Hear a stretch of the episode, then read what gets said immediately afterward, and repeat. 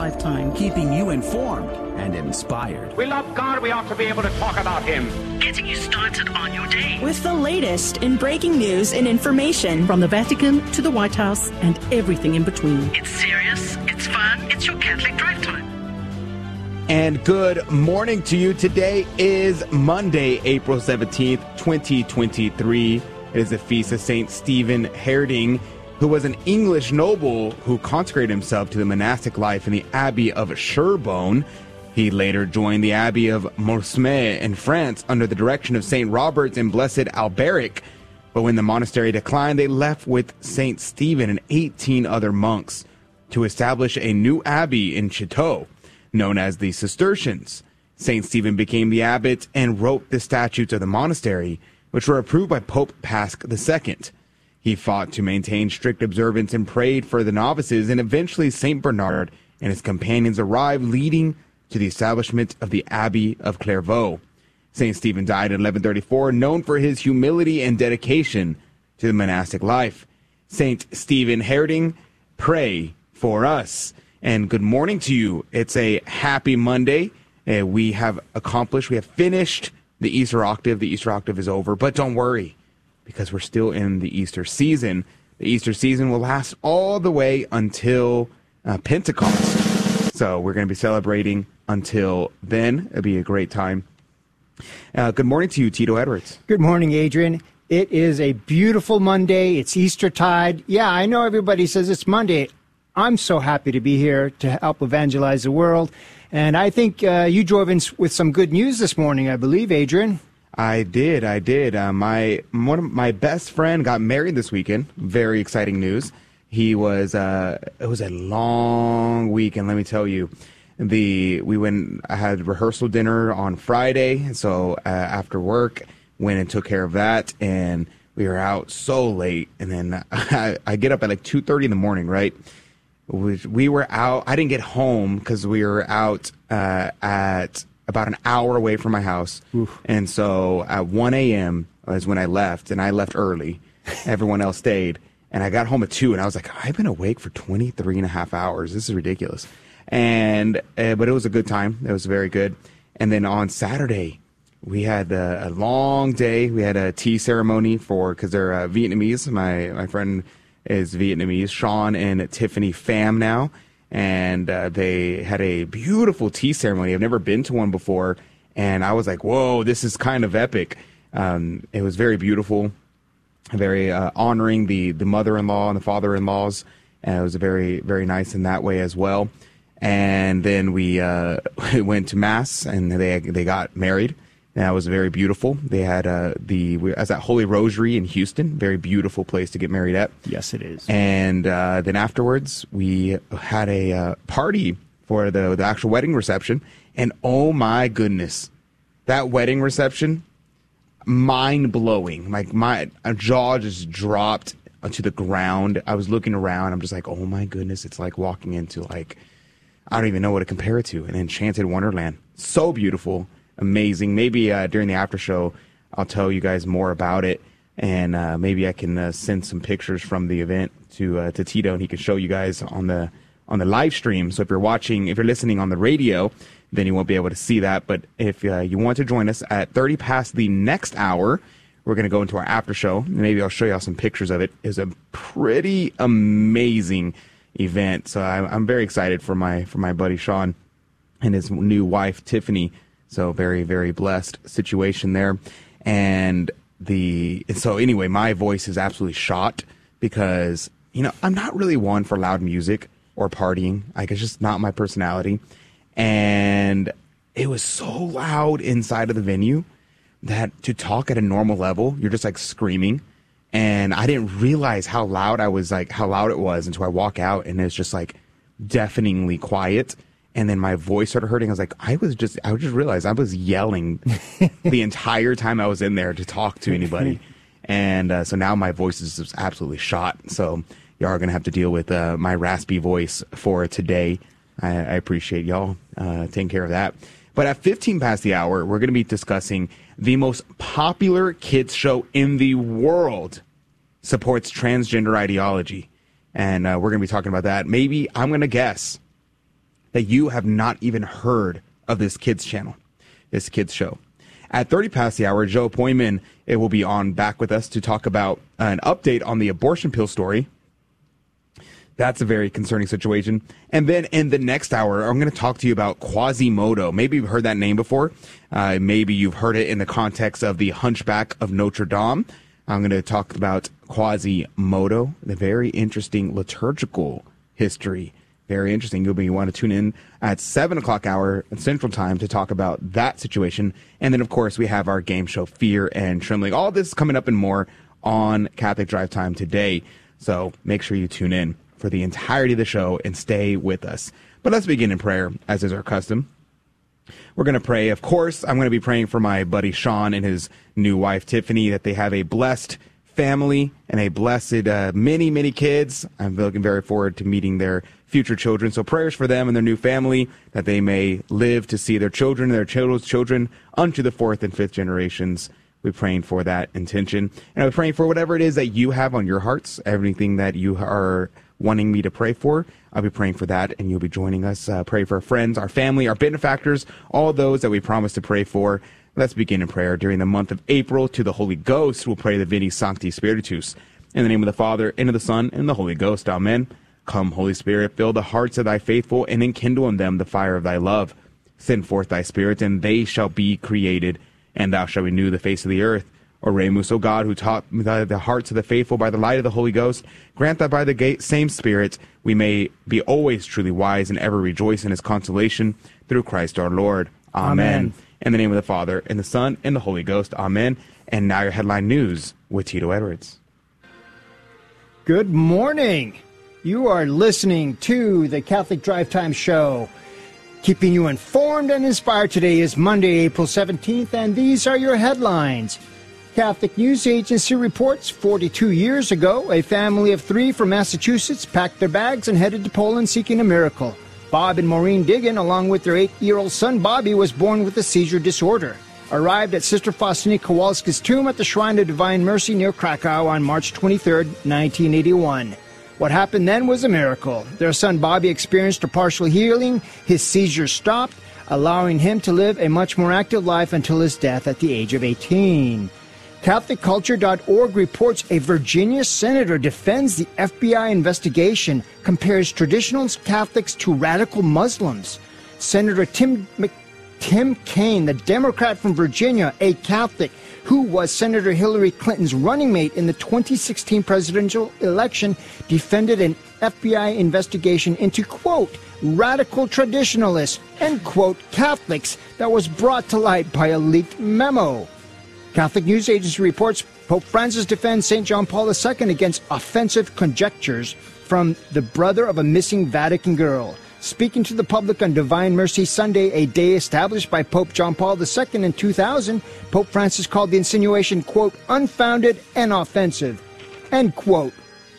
And finally, Breitbart News reports for a fourth night in a row, the Chicago Police Department was forced to call for reinforcements downtown as large number of teens gathered and engaged in rioting, violence, and even a Saturday night shooting. The carousing began Wednesday night, only days after the DNC chose Chicago for the site of its 2024 National Presidential Convention, despite the fact that the city suffers one of the nation's highest murder rates. Those were your headlines this morning. May God bless you all. The gospel of the day comes from John chapter 3, verses 1 through 8. There was a man called Nicodemus, a Pharisee and one of the rulers of the Jews, who came to see Jesus by night. Master, he said to him, we know that thou hast come from God to teach us. No one, unless God were with him, could do the miracles which thou doest. Jesus answered him, Believe me when I tell thee this, a man cannot see the kingdom of God without being born anew. Why Nicodemus asked him, How is it possible that a man should be born when he is already old? Can he enter into a second time into his mother's womb and so come to birth? Jesus answered, Believe me, no man can enter into the kingdom of God unless birth comes to him from water and from the Holy Spirit. What is born by natural birth is a thing of nature what is born by spiritual birth is a thing of spirit. Do not be surprised, then, at my telling thee, you must be born anew. The mind breathes, the wind breathes where it will, and thou canst hear the sound of it, but knowest nothing of the way it came or the way it goes. So it is when a man is born by the breath of the Spirit. The Gospel of the Lord. Praise to you, Lord Jesus Christ.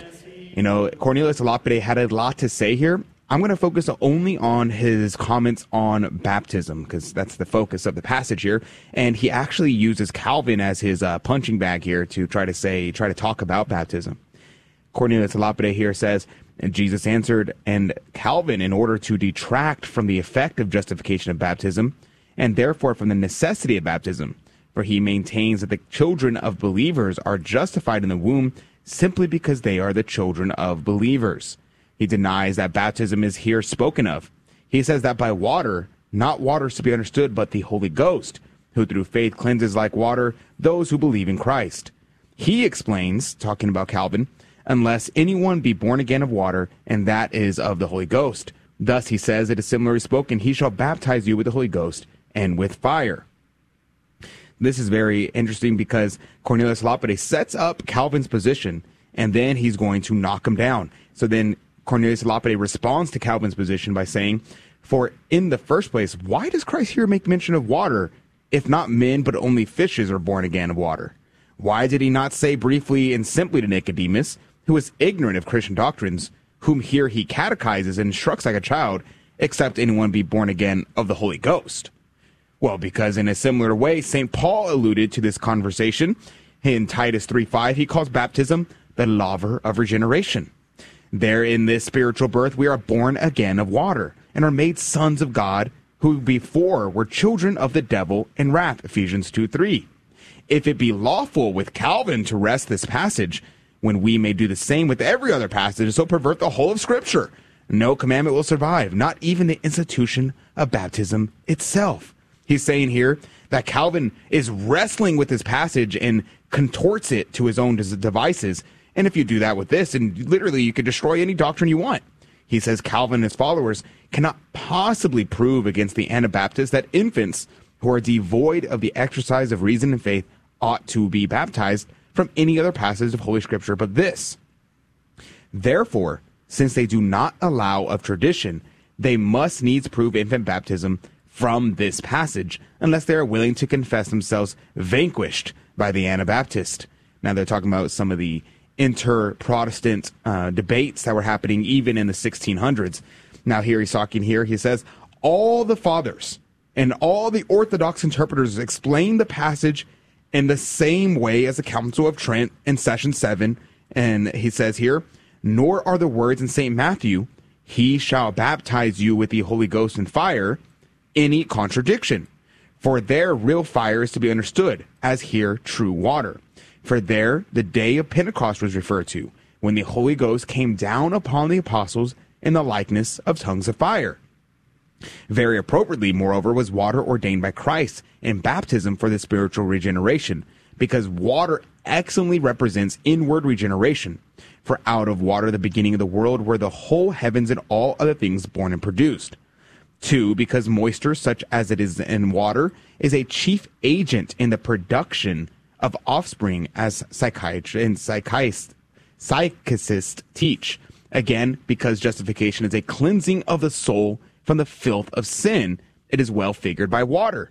As St. Chrysostom says, he says, like as it were in a tomb, our heads are submerged beneath the water. Our old man being buried is hidden beneath the water, and then the new man ariseth in its stead. Lastly, the commonness and abundance of water makes it to be a convenient matter for the necessity of the sacrament, for it is everywhere easily procured. So he's talking here about why it is the most fitting thing that we have water as the instrument of baptism. So this is a very interesting thing. He goes on and he just goes point by point dismantling the Protestant position on baptism and explains how yes, we must baptize our children, we must use water. This has to be done in the way that our Lord has set up for us. It is the only option because our Lord commanded it, and therefore we do as the Lord commands. When we come back, we're going to talk about a concerning children's show that you probably haven't heard of. Hey, Donnie, what two important things do we receive when we go to Mass? Scripture and the Eucharist. Great job. You're so smart. As parents, we're the primary educators of our Catholic faith to our children, and if you don't know your Catholic faith as well as you should, that's okay. Just tune in daily to the Guadalupe Radio Network by logging online to grnonline.com. The Guadalupe Radio Network. Listen, learn, love, and pass it on. Hello, this is Steve Gleason with your one minute tool for Catholic evangelism. Here's the question for your non Catholic friend. In your view, was the Virgin Mary simply an obedient woman who willingly gave biological and maternal matter to Jesus and therefore has been given undue adoration? So here's your three best friendship tools for Catholic evangelism. Number one, the Bible. The Virgin Mary is in the first book of the Bible, the last book of the Bible, all through the Gospels, and close to 15 other typologies throughout Scripture. Secondly, the Ark of the Covenant. It was the most revered object in the history of the children of Israel. Israel. That ark carried the presence of God. Well, goodness, the Virgin Mary did not just carry the presence of God, she carried God Himself. Thirdly, something to think on. If God is a father, He is, and we are known as His children, we are, and the body of Christ are called brothers and sisters, they are, wouldn't God provide a mother for His church? He did. So here's an idea. Ask a wartime veteran who soldiers cry out for in a moment of fear. That's right, their mother. Mother Mary, pray for us. And welcome back to the Catholic Drive Time Show. This is your host, Adrian Fonseca. You'll have to forgive me.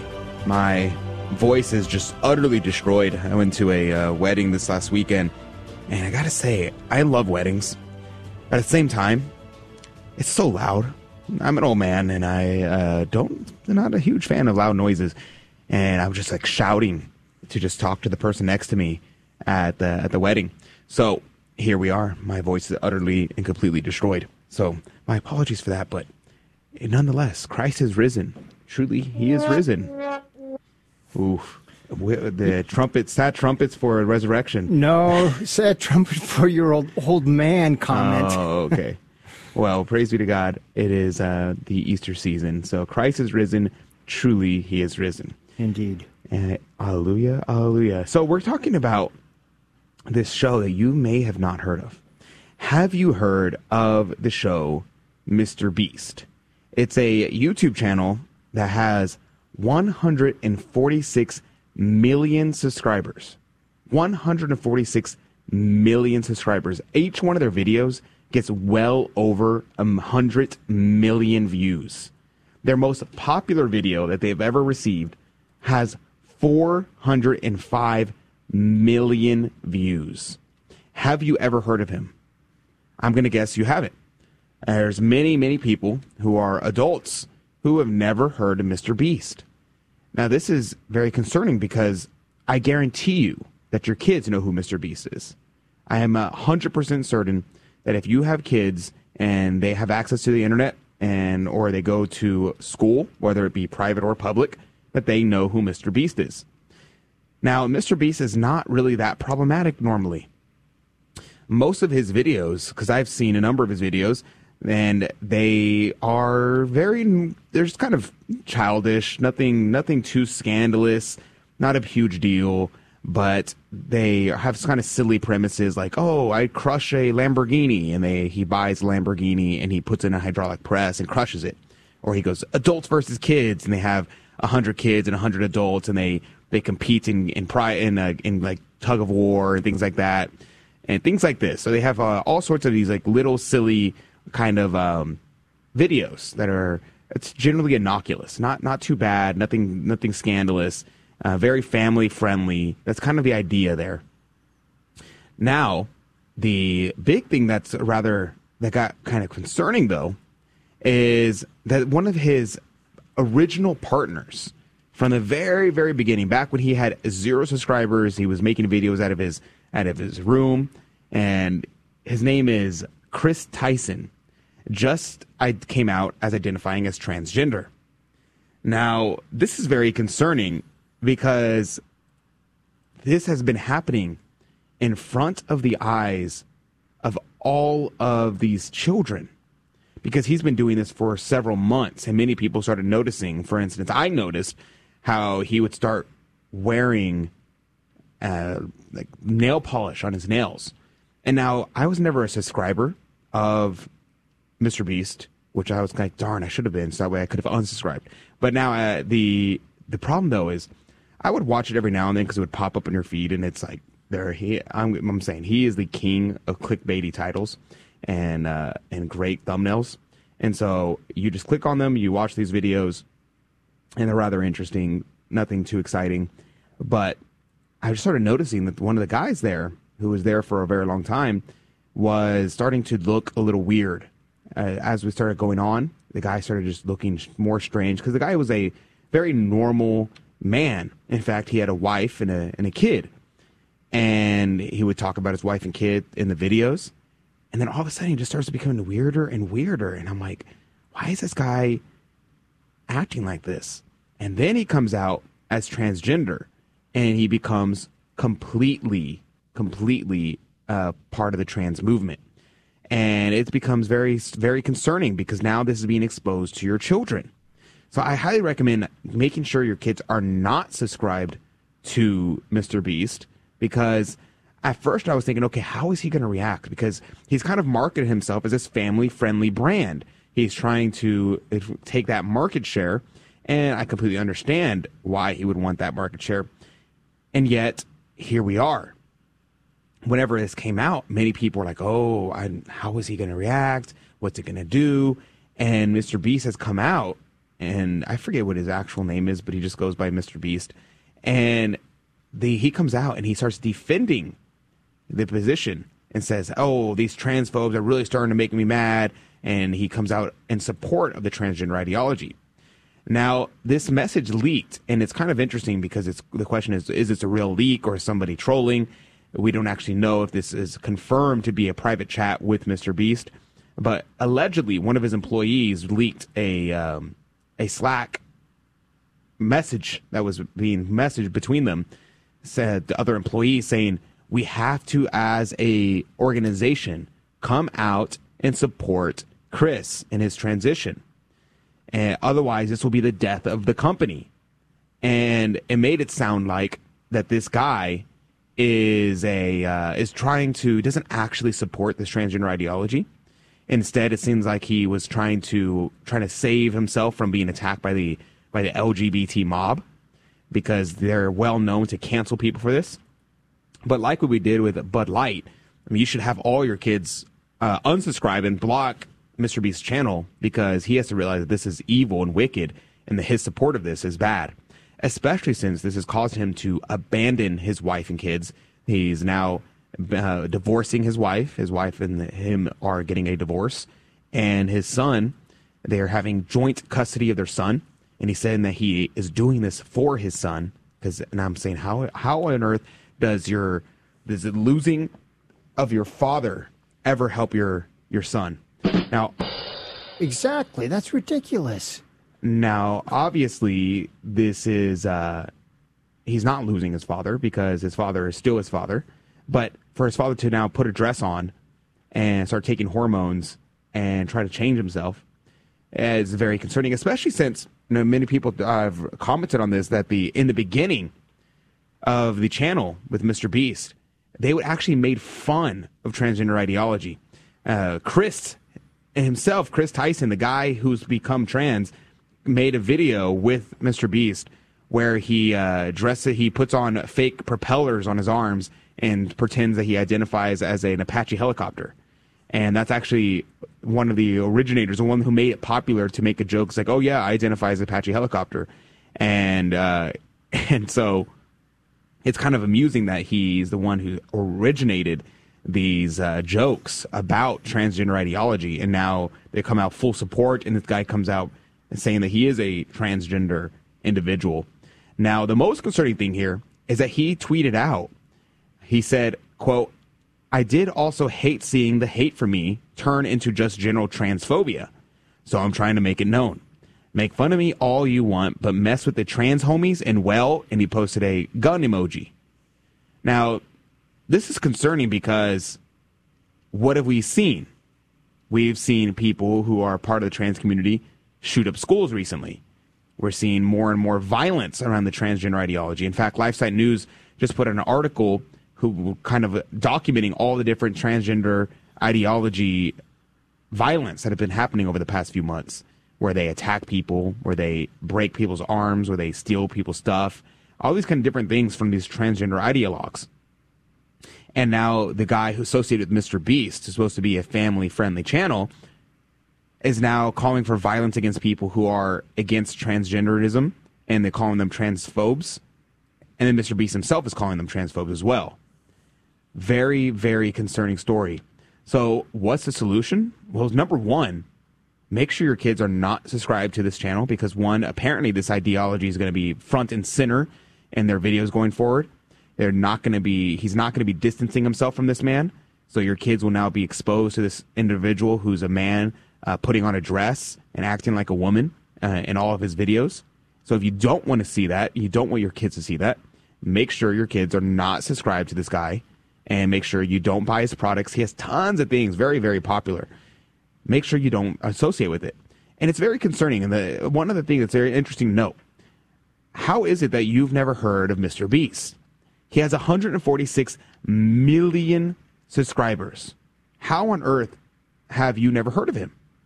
It's there's this weird thing. Whereas you know when when I was a kid, we watched TV on the TV in my my in the living room. My parents saw everything we watched, and in my parents' generation, there was not that many channels, so everybody watched the same kind of things. There was a shared culture where you kind of even if the stuff wasn't good, like Seinfeld, things like that, very inappropriate, but you knew each other. Everybody knew what each other was watching. Like everybody could talk about it now you have these these groups that are more popular than anything ever was in the past and you can see real time how many viewers they have and yet there's an entire different culture that is just hidden from the world from your from the kids from the parents. And that's very very concerning. So what else is your kids being exposed to that has millions of people watching that you're unaware of? And this is a call to say if you have your kids have social media or access to internet if you are not highly monitoring it, and honestly, you should just destroy it and not let them have it. But if you must have let them have it, you need to be highly, highly monitoring these things that your kids are watching. Now, in the last minute of way that we have here before we go to a break, I wanted to mention I, we don't have any any new information about this just yet, but I needed to mention this uh, breaking from Saturday, so not breaking anymore. Uh, four dead confirmed, multiple injured in mass shooting in Dadeville, Alabama. Approximately 11:45 p.m. on Saturday, April 15th, special agents with the Alabama Law Enforcement Agency and launched a death investigation at the request of the police officers at the police department there. At least four people were killed and several injured in a small town shooting in the U.S. state of Alabama, police said Sunday, as multiple reports said the victims were celebrating a teen birthday party. Now, I don't think we know a lot of information about it yet. I was trying to find more information this morning. I couldn't find any more information, um, but I did want to make sure that y'all were aware of that story. Uh, so we'll definitely be offering prayers for these uh, people who were killed in this situation.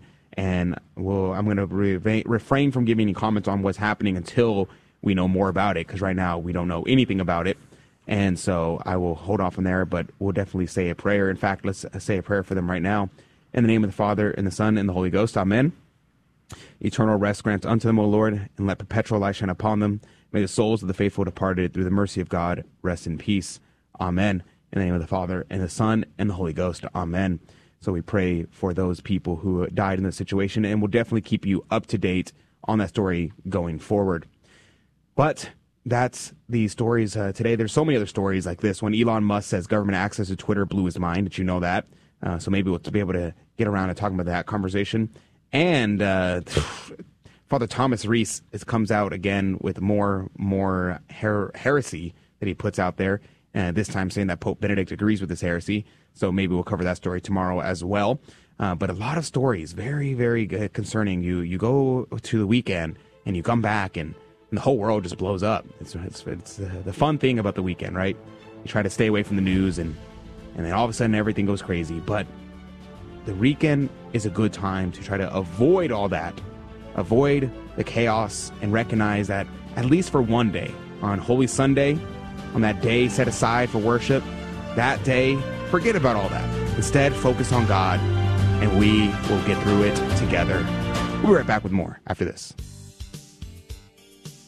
Hello, this is Steve Gleason with your one minute tool for Catholic evangelism. Here's the question for your non Catholic friend What does it take to constitute an actual church? Well, here's your three best friendship tools for Catholic evangelism. Number one, a gathering of Christians is not automatically a church. Although Matthew 18 says, Where two or three are gathered in my name, I am in their midst, that is not a text to be interpreted as a premise for a church. That's a requirement to legitimize an accusation. Secondly, Catholic teaching. Christ established and sustains the church as both a mystical community and a visible organization with hierarchy and jurisdiction jurisdiction. And thirdly, my take. Eventually, you have to decide what one item is absolutely essential for our Lord to say, that's my church. So is it a church if there's simply a common belief in the Bible? Or perhaps just a doctrinal agreement? Is it compliance to the Apostles' Creed? Could it be the stamp of approval from a denomination? Maybe an ordained pastor makes it officially a church. So, you know that place you've been attending every Sunday morning at 10 a.m.? Maybe it's not even a church. Maybe it's just a good, healthy hangout. Ooh. I've been listening to Guadalupe Radio for a couple years now, and I think it was a bumper sticker I saw on somebody's car one time. And it's a radio station that I don't have to be concerned about or worried about. When the kids and I are driving, I don't have to worry about inappropriate items. It's just the opposite. It's educational. I've learned so many different topics and on different subjects that I couldn't believe being a Catholic and being baptized as a child. There's so many things I didn't know. And now in these past couple years that I've been listening in, I've learned so much.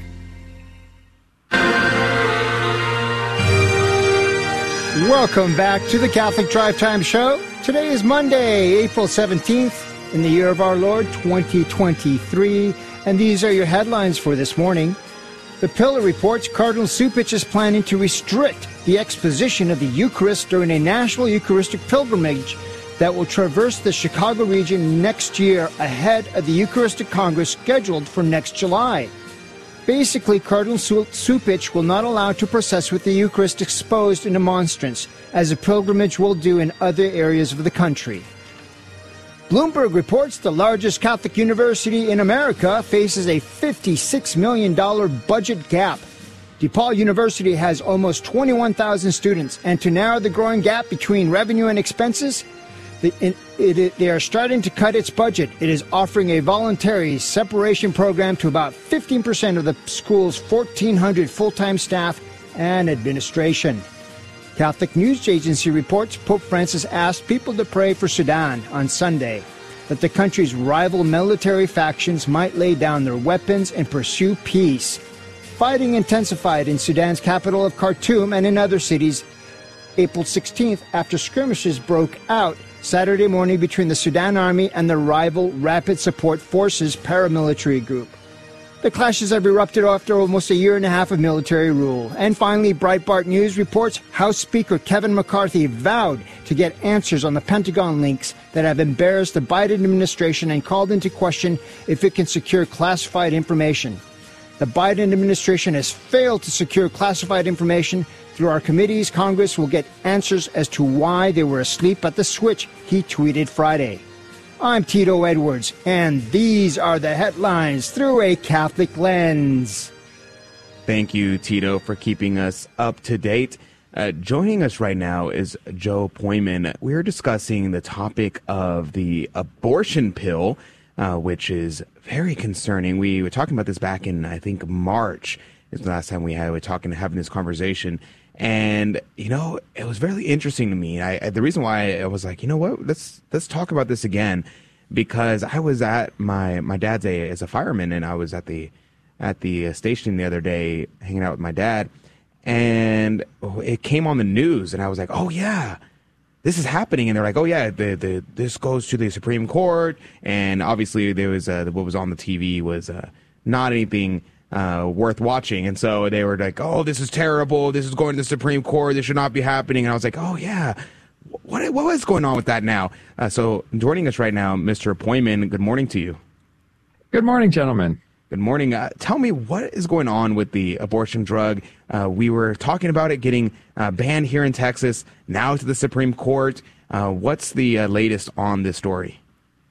Well, first of all, you you probably know there's there's two types of abortions. There's the surgical abortion that's been around forever, and for the last 20 years, there's a method of abortion using chemical drugs. That's been approved by the FDA for about 23 years. that main drug is called mifepristone. Mifepristone, a lot of us know it as RU46 from a few years ago. Um, last November, four pro-life medical organizations got together and they call themselves the Alliance for Hippocratic Medicine. And they sued the FDA because they claimed that the, the drug, when it was approved in 2000, was wrongfully approved. They neglected a lot of data that showed it was not safe. And um, that that was uh, that lawsuit was filed by the um, Alliance Defending Freedom, an organization in in, um, in Phoenix, an excellent organization. Um, that the that was filed in, in a federal court in Amarillo, and uh, last Friday, I'm sorry, a week ago Friday, on Good Friday, the federal judge Kacsmaryk is his name, Judge Kacsmaryk. He ruled that the FDA did indeed wrongfully approve it, and he ordered them to revoke that approval, but gave seven days before his order went into effect. Okay, then a lot happened. Then last week, the Fifth Circuit Court of Appeals on a, uh, received an appeal by the Biden Harris administration, which is committed to make abortion legal as much as possible, ruled that in a very preliminary fashion, Judge Kacsmaryk um, maybe overstepped his grounds a little bit. He, they, they were willing to um, uh, put the law, the pill, pill back into into circulation but they required certain requirements that the FDA had had relaxed in 2016. That got appealed by the Biden Harris administration to the Supreme Court, which is going to hear the whole thing on Wednesday. Uh, so the question of the drug, though, is like so we have the thing that's obvious here. The obvious thing is that it's wrong because it's murdering human life and so that's very obvious. I think everyone who is a, a faithful Christian or a reasonable person will agree with us on that position. But then what about its effects? And this is really uh, the question for uh, most people is saying, okay, well, this is a dangerous drug for women, and not just the murder of the baby, but also the, the women who are taking it. This can cause many problems for them as well. Uh, what's the situation there? Okay, this is taking the life of the unborn child, and that's clear. But the all of this litigation is not about the unborn child. It's all about the women and the safety of women, and actually to the a risk to their to their health and even to their very lives. And let me explain why. Um, this pill is uh, when it was originally approved in the year 2000, 23 years ago, by the FDA. It required that only doctors who registered in a certain way could receive it. It could not be given by a pharmacist. Um, the doctor had to be present when the drug was administered. Then there's a second drug that has to be administered. Um, he had he or she had to do that in person also, and then there had to be a follow-up visit to make sure that the abortion is complete. There's no uh, complications. There's no infection, and so forth. So, um, what can happen? Well, if the doctor is not present, and this is what the Biden Harris administration wants, this is what the abortion industry wants. They want these these abortion drugs, chemical abortion drugs, to be sent through the mail to a woman in her own home, and completely unsupervised by a physician, never examined by a physician, and and uh, certain complications can result. One in 50, 2% of all pregnancies, Adrian, are ectopic. That means the unborn child is developing not in the womb, but in an outside the womb, like the fallopian tube, or sometimes in her abdomen, um, outside the uterus. And if that happens, her life is in danger. She can't diagnose that on her own. All she will know is she has pain and bleeding, and that's what this drug also does. Another comp, I mean, that is a very, very serious complication. It can reduce death, and that woman should be diagnosed before she's given the drug she should be diagnosed by a doctor and immediately sent to an emergency room where she can get get treatment. Um, also, um, she may not know how far along she is. If it's given too late, the abortion will be incomplete. She, all of the baby may not come out. She's at risk of infection. Um, the uh, she's at risk of of future fertility because um, of incompatibilities between her and the unborn child, and it may uh, may cause her to be sterile for subsequent pregnancies. All these things need to be addressed by a physician in person, and that's what the Biden-Harris administration is opposing. That's what the abortion industry is opposing. So we're really talking about protecting the life, the very lives of women who are taking this drug all by themselves in their own home. I mean, it's just ghastly. Yeah, that's horrific. So you mentioned the possibility of the infection and giving partial. I don't, even, I want to say. I don't even want to say birth. Partial uh, expulsion of the the baby. Um, what happens to the baby with this drug? Is it? I, am like I'm trying to imagine what exactly is happening in the womb when they take this drug. If it's if it's causing partial expulsion of the deceased baby. How, what do you yeah, know? What happens there? It's it it's pretty ghastly, um, and it's taking the life of a human being. The this first drug, mifepristone, is used to cause the baby to die. That usually happens within one or two days of the woman taking these pills. And then after the baby dies, about 24 to 48 hours later, she takes another pill called um, mifepristol, and that pill um, causes her uterus just kind of violently contract, and it expels the baby, the placenta, and so forth. Now, this is really, uh, really uh, abhorrent to think about, but a lot of times this baby comes out and she can see the baby. I mean, this is in her own home. She's not been warned of this. It's just ghastly. Um, and if the all the parts of the baby don't come out, um, she is at risk of infection, and she may not know what's going on. All of this to say that doctors, sh- you know, these should not be going on. It's taking the life of a human life, of that human being, the unborn child. But in some states, it's it is legal to have abortions. Now, there's 14 states where babies are completely protected from surgical abortions, from chemical abortions. But in much of the rest of the country, this this is being used, and women's lives should not be put at undue risk. Um, their mm-hmm. health should not be put at risk. Uh, this is not the way um, medicine should be practiced in the United States. Absolutely, absolutely. Uh, we're going to go to a break in just a moment, and when we come back, I want to go back to the question of the Supreme Court and what are the potential ramifications of this. Uh, is this going to be a net positive? What do we foresee the Supreme Court as responding to this uh, to this case? I'd be very curious as to your thoughts there. And also, one thing that I was very concerned about when I found out about this, because I, I mean, I knew this was happening, but I just never gave it too much thought until March was that these babies are being, a lot of the time, they're being flushed on the toilet. And what does that mean for our drinking water? I was thinking about that, then I was like, oh my goodness, that's going into our waterway plants and they're getting uh, filtered. And is that, are we drinking that? And maybe, uh, maybe Mr. Pojman doesn't know the answer to that question, but I'm going to ask him anyways. when we come back, we'll be right back with more uh, with Executive Director from the Texas Alliance for Life, uh, Dr. Joe Pojman. When we come back, more with this in just one moment. Hello, this is Steve Gleason with your one minute tool for Catholic evangelism. Here's the question for your non Catholic friend Who did God use to get John the Baptist filled with the Holy Spirit? Well, here's your three best friendship tools for Catholic evangelism. Here's your choices. Could it have been Simeon or St. Joseph or maybe an unknown prophet? Maybe Jesus? Who was it? Your answer in a moment. Secondly, so what methods do we see in the New Testament for Christians receiving the Holy Spirit? Well, it was usually through the laying on of hands. Peter and John laid hands on those in Samaria. St. Paul laid hands on those believers in Ephesus. Prior to that, we see Jesus merely breathing on the apostles. So here's your answer. A greeting. Yes, a greeting. You see, after Gabriel's powerful annunciation to the Virgin Mary, a simple, profound greeting from Mary to Elizabeth caused John the Baptist to be filled with the Holy Spirit. And as a result, he leaped in her womb. Now, to all my daring Pentecostal church friends, no matter how much you pray in tongues over someone, this method won't work. Why? Because it's not a method. It was the divine team of the Blessed Trinity, Gabriel, Mary, and Elizabeth, and that, my friend, will not happen again. Hey, Donnie, when we see Christ on the cross, what do we call that? A crucifix.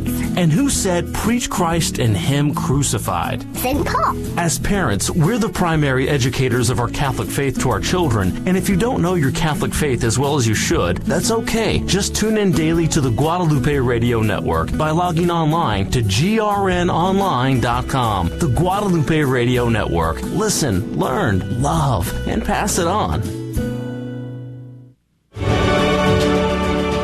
And welcome back to Catholic Drive Time. This is your host, Adrian Fonseca, and praise be to God, it's good to be here with you today. My apologies for my uh, raspiness today. I was at a wedding on Saturday uh, for all the whole day. My my buddy Sean and his newly new wife Tiffany I just got married, and while we were there, and I, the music was so loud to be able to even speak to the person next to me, I was like screaming. And now my, my voice is just shot and didn't even realize how loud it was until you, until you walk out and you're just like, wow, everything's quiet. Uh, but praise be to God. Joining us right now is Dr. Joe Pojman. He's the executive director of the Texas for Alliance for Life. And he's joining us to talk about the issue with misoprostol if I'm probably not even pronouncing that correctly. But we're talking about that uh, being brought to the Supreme Court. But before we get to the legal question, I had one more question about the uh, actual things that are going on when the women take the drug. And that is, what happens to the baby whenever, it says many times, I was, we were talking about this in March, many times the baby is, is, ex, is, ex, is getting rid of into the toilet and then often flushed into our waterways. And I'm like, wait a second. Doesn't that get filtered by the city and then that goes into our tap and then we, a lot of people drink that water? Like, wh- what exactly is going on there, Mr. Pojman? You, are you aware of the effects of, of that situation? Yes, Adrian. And, and again, to just to recap a little bit, that this chemical abortion method is a two drug method. The first one is misoprostol, and that kills the baby. And then a, a, day or two later, in, in her own home, the woman takes a second drug called mifepristol, and that one uh, causes her uterus to contract, and the baby comes out, um, the placenta comes out, and so forth. Now, this is fairly early in pregnancy, first trimester, but recognizable baby and that can be really traumatic to the woman. Many women really are traumatized by that. Uh, you may have seen the movie Unplanned uh, about the life of Abby Johnson, and they depict that fairly accurately how that can work. It was a lot of hemorrhaging and pain for a long period of time. So what happens? Well, typically the the baby. Uh, sometimes if a, a, woman may want to bury that baby's body, okay, and and they do that, and uh, that sometimes happens. But it can. Uh, woman may just push everything in the toilet and flush that down. That goes into the municipal sewer system, and, and frankly, they can uh, handle all kinds of all kinds of matter um, and that the baby. But it is a tremendous, um, not an, more than an insult. It's just a um, these are human lives, these are human bodies, and in, in our country, you know, um, we treat the bodies of human beings with great respect. And it's just horrendous to think that these children will die unceremoniously and their bodies are just put in a municipal sewer system. Uh, that's just heartbreaking. A lot of states have passed regulations to um, to some some of the more conservative states have passed regulations when abortion was legal that their bodies had to be uh, um, had to have humane disposition by cremation or burial. Texas is one of those states. A number of other states did also. But in these other states where abortion is just completely legal, and uh, wide open. Uh, it's just heartbreaking to think that our brothers and sisters are be, their bodies one they're being killed uh, unjustly, and two their bodies are just being entirely disrespected. That is such a shame. Yeah, absolutely. I had just someone had just reached out and said um, they heard a story of a man in an apartment building and uh, with issues with his plumbing, and a plumber came in and they found parts of an aborted baby in the pipes, and so that was clogging up the pipes, um, having a issues there. So very, very concerning. But let's uh, move over to the question of the Supreme Court. Uh, the first question on my mind is, okay, how long is this going to last? Are we going to get a decision um, very soon, or is this going to be one of those cases that we're not going to see until five, ten years down the road? Uh, what's the situation there for the the timeline? Well, the Supreme Court is supreme, and they kind of act on their own timelines, and we never really know. Uh, right now, they're having kind of an uh, uh, they have set a deadline, which is Wednesday of this week, and they have asked both sides, the attorneys for the medical organizations, uh, Alliance for um, Hippocratic Medicine, and the Biden Harris administration to file briefs. And then they're going to dec- decide how to proceed. They could agree with the Fifth Circuit Court of Appeals. Um, they're based in New Orleans that allows some of the restrictions, the safety restrictions, to go back into effect um, they could agree with Judge Kacsmaryk to say that this law, this this pill is just too unsafe, has been properly tested, and it must be removed from the market, at least for the time being. Um, but we don't know.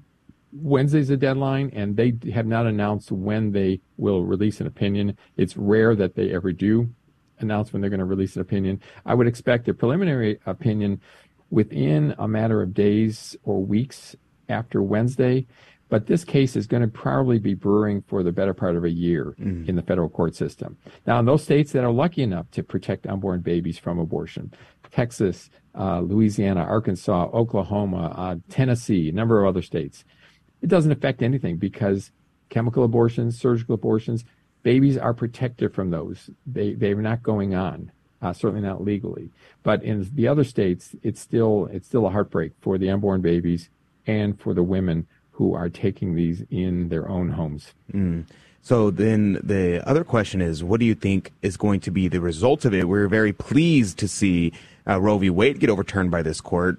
Um, but will we see something similar here? Because, like you said, this question is more about the issue of the safety of women rather than a pro-life issue. So, what are we kind of uh, seeing as the most likely outcome of this case? Well, Adrian, now you're asking me to read tea leaves, okay? I'd say we do need to pray for a good outcome, which is that the law, as much as possible, is removed from the market. Uh, certainly not uh, sent through the mail. Uh, certainly not just given by um, pharmacists and women taking them in their home with no supervision by a physician. That's that's the present situation, and that's horrendous.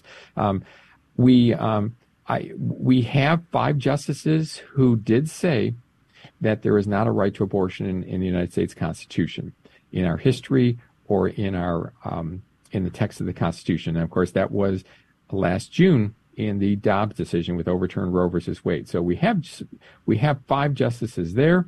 Um, what they're going to do on this one, it's it's not really a question of whether abortion is in the Constitution. It's just a question of whether the Federal Drug Administration violated the congressional law and their own rules when they uh, hastily, uh, maybe not hastily, but properly, imprudently approved this dangerous drug for, for the way it's being used now.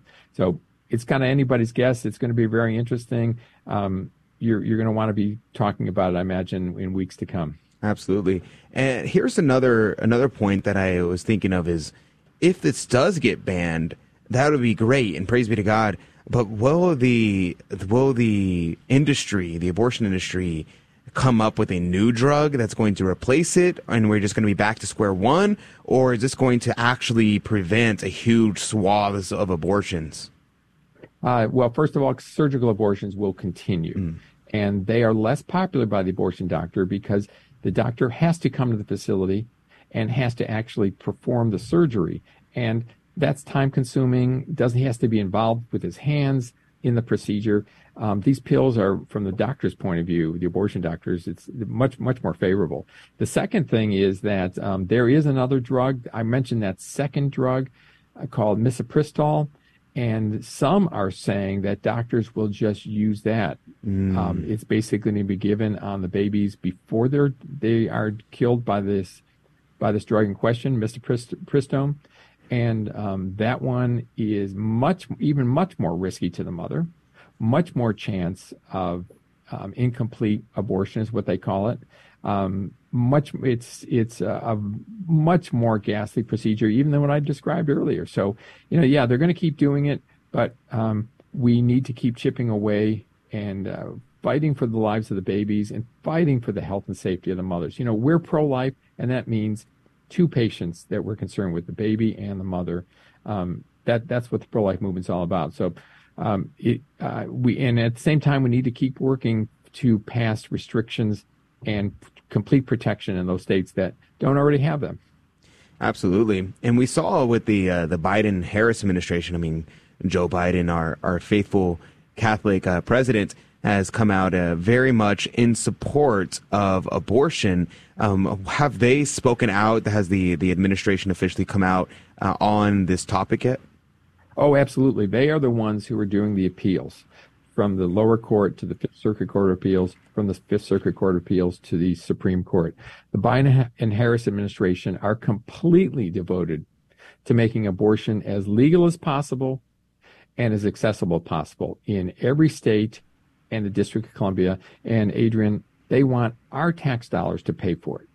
I mean, it's this is like no other administration we've ever seen well beyond the Clinton administration, well beyond the Obama administration. This Biden Harris administration is way over the top and they're doing tremendous damage and lives are lost. Women are harmed as a result mm. of their actions. You know, it's so sad because you know, back whenever Biden was a uh, was just was a lowly senator, a lowly statesman, uh, he would come out and he would talk about these kind of issues and he would always try to play the game of like, oh, you know, I'm personally opposed to abortion, but you know, I'm publicly, I'm just not going to take a stance because I don't want to impose my beliefs on other people.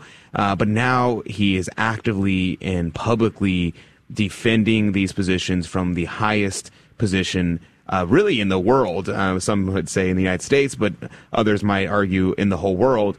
And it's a very concerning situation that we find ourselves in. Uh, in the little time we have left, Texas Alliance for Life, tell me about Texas Alliance for Life. How can people get a hold of you and uh, follow what the, these kind of stories and things, things, things like that? Do you, do you report on these stories? Can people find out information by following y'all? Yeah, uh, Adrian. Of course, we're, we're based in Texas and we're at the state's capital. Um, but we are um, we do track a lot of national stories, and we are welcome anybody to to follow us. We're at TexasAllianceForLife.org. It's easy to sign up, get our emails. You can watch us on Facebook and Twitter, and uh, I think we have a really good perspective on things. I know you've got a, a pretty much a national audience, um, but but uh, a lot of people are going to be interested in what we have to say because uh, in many ways Texas has been a leader um, through the efforts of us and, and others and our governor and so forth and but um, we also are um, uh, happy to have other people uh, joining in with us. Amen. Amen. So I highly recommend going to Texas Alliance for Life, even if you are not, like, I'm not even in Texas. What do I care? Uh, check it out. Texas Alliance for Life. They have a ton of information and a Texas, as uh, Dr. Pojman had just said, is a leader in the pro-life movement. So what happens here uh, does affect what's happening elsewhere. So make sure you check it out. Go to texasallianceforlife.org, texasallianceforlife.org. I'm on their email list, so maybe you should be too. I love reading their stories and their news briefs and uh, all the different things that come out from Texas Alliance for Life. So check it out, texasallianceforlife.org. Thank you, Mr. Pojman. We'll have to have you back on when uh, more develops from there. God bless you and God love you. Thank you. And that's going to do it for our first hour. When we come back, Quasimodo. Have you know you know that name? We're going to tell you a little bit about who Quasimodo was and what's up with him when we come back. More Catholic Drive Time. We are a young and diverse generation, helping those in need and promoting human rights. We care for the environment. We embrace authentic witnesses and dream of a better world. Our passion comes from God who loves us even when we fall and cheers on our victories. If you sometimes wonder, is there something more? Then come and see at CatholicsComeHome.com. Hello, this is Steve Gleason with your one minute tool for Catholic evangelism. Here's the question for your non Catholic friend Who are the 10 most well known preachers in America? Well, here's your three best friendship tools for Catholic evangelism. Here's the list Copeland, Osteen, Benny Hinn, Joyce Myers, T.D. Jakes, Stephen Furtick, Andy Stanley, Robert Jeffers, Rick Warren, Alistair Begg, John MacArthur. Well, secondly, all these pastors say the same thing on Sunday morning, which is turn with me in your Bible. Well, then how's the harmony regarding, say, eternal security, disagreement, present day ministry of the Holy Spirit? Spirit, disagreement. Relationship of baptism to salvation, disagreement. Church government, disagreement. Life beginning at conception until natural death, disagreement. And eschatology, disagreement. So what's going on here? Well, if you are someone who says, all I need is the Word of God, brother, because the Bible is going to give me everything I need to live out the Jesus life, okay, hope you've already ditched your favorite blogger, your favorite preacher, your favorite podcaster, and most of all, your religious Google searches. Well, speaking of Google searches, I do request one last Google search for you. Magisterium. I don't know why I turned on my radio because I've kept my radio off for years. And once I turned it on, I was absolutely hooked. I love the shows with a Catholic apologist. I love the shows with the sort of day to day psychologist, Greg and Lisa Popcak. I love hearing not just of other people's problems who call in, but I love getting the Catholic take on how to deal with day to day reality. The Guadalupe Radio Network, radio for your soul transmitting the treasures of our Catholic faith to your radio every day. This is the Guadalupe Radio Network, radio for your soul. Hi, I'm Ethan from San Luis Dansington Catholic School. You're listening to AM 1430 KSHJ Houston, part of the Guadalupe Radio Network Radio for your soul. And welcome back to the Catholic Drive Time Show. This is your host, Adrian Fonseca, and praise be to God, it's good to be here with you today. Happy Sunday to you, or Monday to you, rather. I was thinking about Sunday, I was thinking about yesterday. Happy Monday to you, there you go. It is a good day to be here. So good to be with you today. It's always good to be you here on Catholic Radio. You know, I was thinking yesterday about how funny it is that the Sunday is called Quasimodo Sunday. And you're like, oh, what? Quasimodo Sunday? Yeah, Quasimodo Sunday. You know Quasimodo, the guy from Hunchback of Notre Dame? Yep. You know where he gets that name from? It's a it's a Alma, it's a truncated Latin word, and I can't remember what exactly the words were, but I'm sure uh, you might be able to help us there. So Quasimodo Sunday. So Frollo, in the book, in the novel Hunchback of Notre Dame, that came out in 1831 by Victor Hugo, who was the, the same guy who wrote uh, Les Miserables. He, whenever Frollo, the archdeacon, so in the, I think in the movie he's like a, a bishop or something, but in the in the book he is an archdeacon, and he finds the abandoned baby in the cathedral on what day? Quasimodo Sunday? On Quasimodo Ah. Sunday. So he finds the baby on Quasimodo Sunday, and so he names him Quasimodo, which coincidentally, which I say coincidentally, but it's actually not a coincidence because Victor Hugo was well aware of Quasimodo Sunday. He did this on purpose. This is all done purposefully uh, as a writer. It's not like it was a true story, and so he uh, it's a he made the story up. So it's all it's all planned. But he's here uh, citing First Peter two two and Psalm eighty verse two, which is which said on the Sunday after Easter. And so this is whenever he finds Quasimodo. And the name, so the, the introit, so at the beginning of Mass, so as the, as the procession comes in, at the beginning of Mass, this is why it's called Quasimodo Sunday. The, the choir will sing, Quasimodo geniti infantis, alleluia, rationabile sine dolo lac conspecti esti, alleluia, alleluia, alleluia, exultate Deo agitori, nostra jubilate Deo Jacob. And uh, it translates in English to, as newborn babes, alleluia, desire the rational milk without guile, alleluia, alleluia, alleluia, rejoice to God our helper, sing aloud to the God of Jacob. Now, this is the introit, and you, now you'll notice what is being sung about. It's being sung about praise for the newborn babes because it was traditional for on Quasimodo Sunday would be the day that the uh, the babies finally get to take off their white garments because they'd put on white garments on their baptismal day, which if you were born really close to Easter and there was no danger of death, then it was traditional for you to delay your baptism until Easter day and then you get baptized then. So you get baptized ASAP unless you're born within a few days of Easter, and in which case they're like, okay, well, we can, as long as you're not in danger of death, we'll wait until Easter day because it's more fitting. And they'd put on the white garments, and they would take the garments off after Quasimodo Sunday. So you'd have to, they would wear the white garments for a week. Uh, very, very cool little Yeah. tradition there. And then, so you think of this, you, the Frollo, the Archdeacon Frollo finds this newborn babe, names him Quasimodo, but then also on top of all this, the word Quasimodo has two different meanings. Because we see here the word here is saying as newborn babes, hallelujah, but here Quasimodo is referring to like because the word quasi means like, and so you're saying like a newborn babe, and the uh, modo is like uh, the fashioned, eh, like you were fashioned that way, and so the translation here would be like the way that newborn infants do, and they say so it's kind of like that. However, there can be another translation of Quasimodo, and the other translation is like made, or similar made, or as most fitting for the Hunchback of Notre Dame, half made. And so because he is a he is distorted, his body is distorted, he is half made.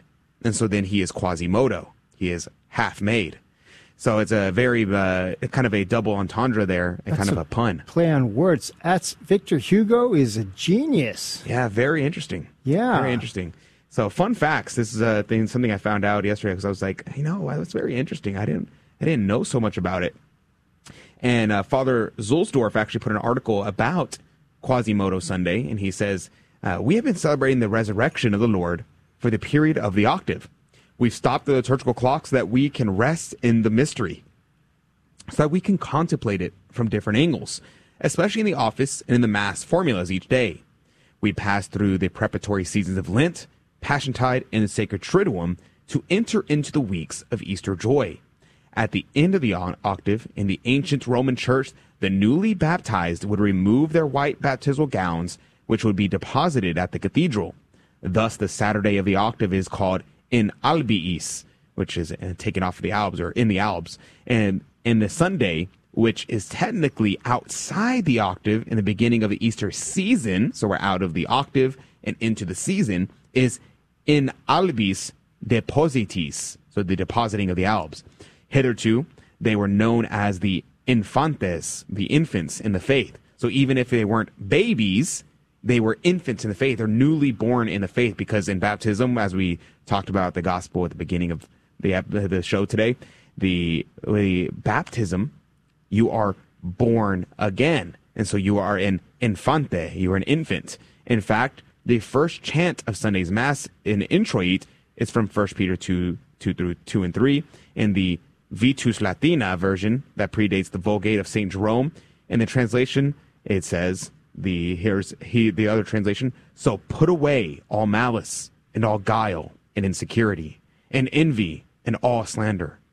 Like newborn babes, long for the pure spiritual milk, that by it you may grow up to salvation, for you have tasted the kindness of the Lord. And the important thing here is that we're like newborn babes. Why? Because our Lord said we have to be quasimodo geniti infantes. We have to be like the new babes. We have to be like a child, have faith like a child, unless we not enter into the kingdom of God. So, very, very interesting thing to meditate upon, especially uh, after yesterday, the Quasimodo Sunday. A very beautiful, beautiful tradition uh, thing to something to meditate upon.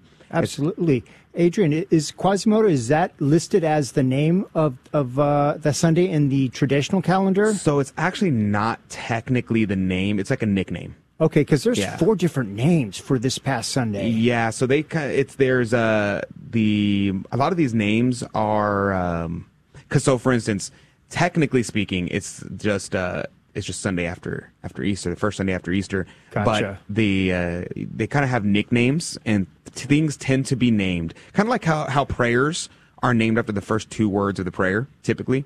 Like the Our Father begins Our Father. The Hail Mary begins Hail Mary. So all these different things. Salve Regina Ah, begins Hail Holy Queen, which in Latin is Salve Regina. yeah. That's typically the practice of the church.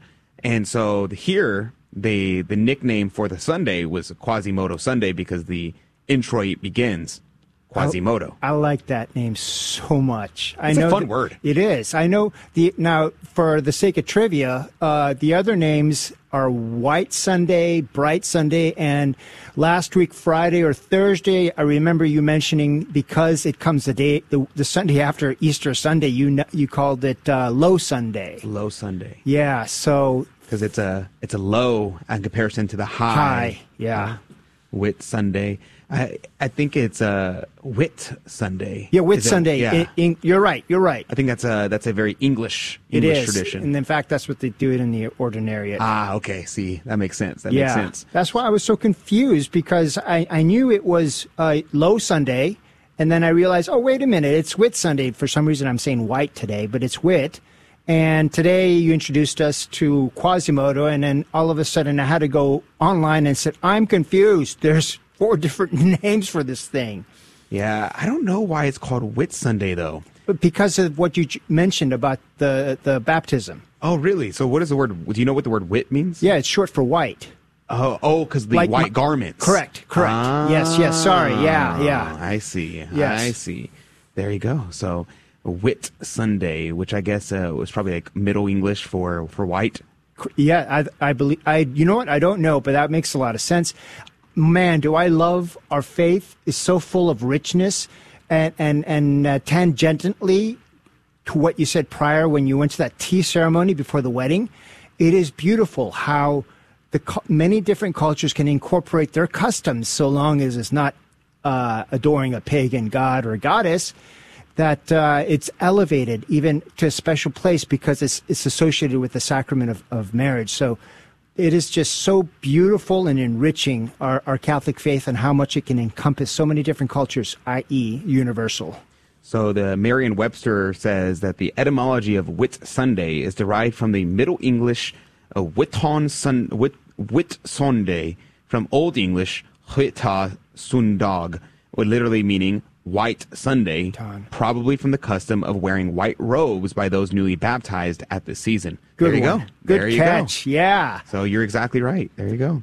And the uh, and like you were saying about my my buddy's tea ceremony, you know, it was really interesting because you mentioned like authentically bringing in uh, elements of other cultures, right? Yep. And I actually that was really beautiful because they they go in and they kind of have this ceremony, which I'm assuming probably comes from the pagan practice of uh, ancestor worship, Mhm. and so they have the pictures of their of their grandparents um, and their and their ancestors, and they go over and they light incense in front of the ancestors, right? Yeah. And you're immediately that's like okay, that's ancestor worship, it's bad, but then instead of uh, of worshiping uh, in the pagan sense of the ancestors, they go and they pray and they offer prayers of uh, the Our Father, the Hail Mary, and then they offer a, uh, a prayer that I, I don't know because it was in Vietnamese, and so I don't know what it was.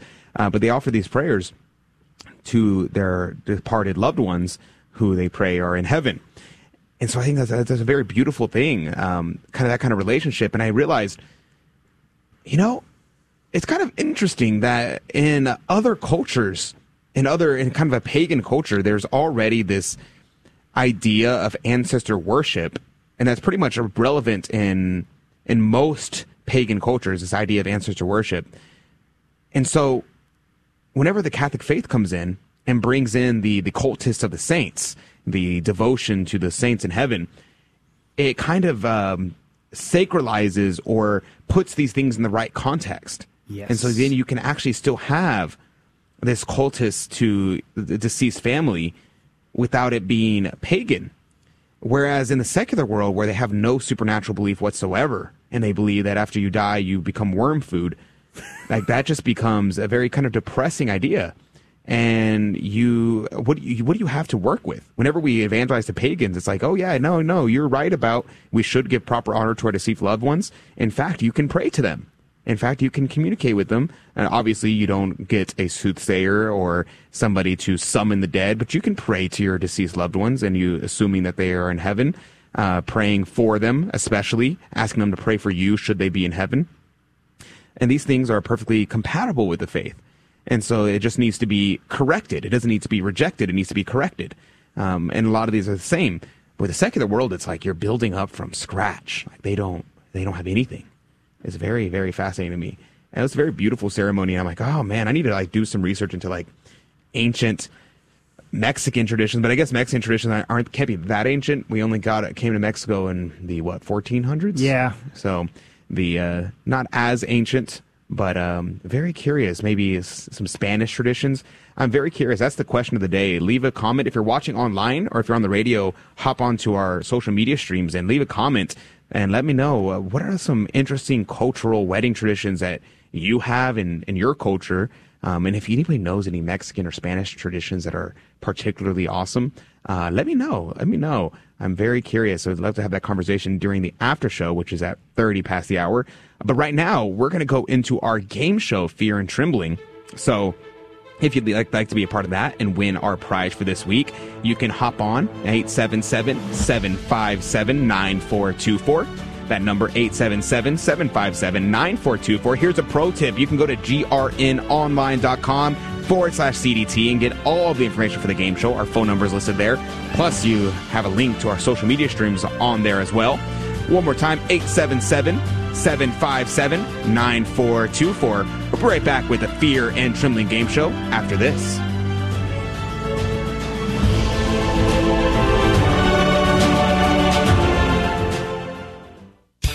Listening to Catholic radio and getting excited about learning about your Catholic faith can be, well, infectious. I converted uh, in my 20s to uh, Protestant, and uh, this is the first time I've heard Catholic radio, I've been listening to it for a couple hours driving. First time I've ever heard Catholics actually excited about what they believe. I'm going to tell you what, this has been uh, one of the greatest two hours that I've had in a while. And a special thank you to our donors for keeping Catholic radio on the air. Thank you, and may God bless you. This is Dale Ahlquist with a Chesterton Minute. Have you ever heard someone say, You've got to believe in yourself? G.K. Chesterton says, The people who believe in themselves are all in lunatic asylums. You have to believe in something outside yourself. You have to believe that there is a greater reality than the one inside your head.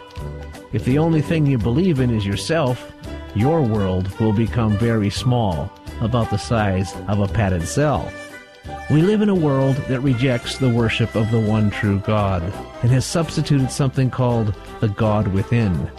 But as Chesterton says, if Jones is told to worship the God within, it ultimately means that Jones shall worship Jones. And that's not going to work. Want more than a minute?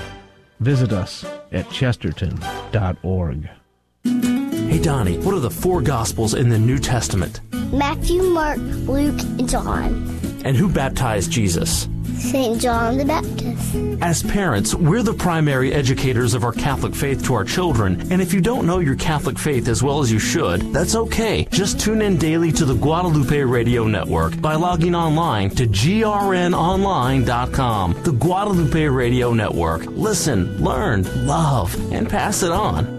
Welcome to another round of Fear and Trembling, the Catholic trivia game show that helps you work out your salvation by the seat of your pants. It's a 50 50 chance, and prizes are involved. Avoid the weeping and gnashing of teeth. Call now to take your shot. 877 757 9424. 877-757-9424,